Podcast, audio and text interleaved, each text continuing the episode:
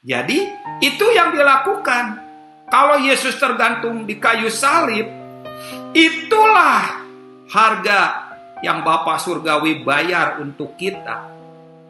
Itulah harga yang begitu mahal dibayar oleh Bapak Surgawi bukan dengan darah anak domba, bukan dari korban-korban yang dilakukan, tetapi oleh darah anak dombanya sendiri, yaitu putranya yang tunggal. Itulah pengampunan yang Tuhan lakukan. Jadi, kalau ada orang berkata, mungkinkah ada seorang hamba punya hutang 10 ribu talenta? Ya tidak mungkin tidak akan pernah ada di zaman itu seorang hamba punya hutang sebanyak itu, bahkan paling banyak. Yang ada hutang paling banyak paling cuma seribu, seribu dinar, bukan sepuluh ribu talenta.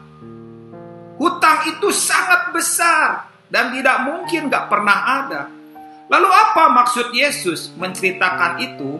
Supaya kita tahu Siapa yang hutangnya banyak, pengampunannya jauh lebih banyak.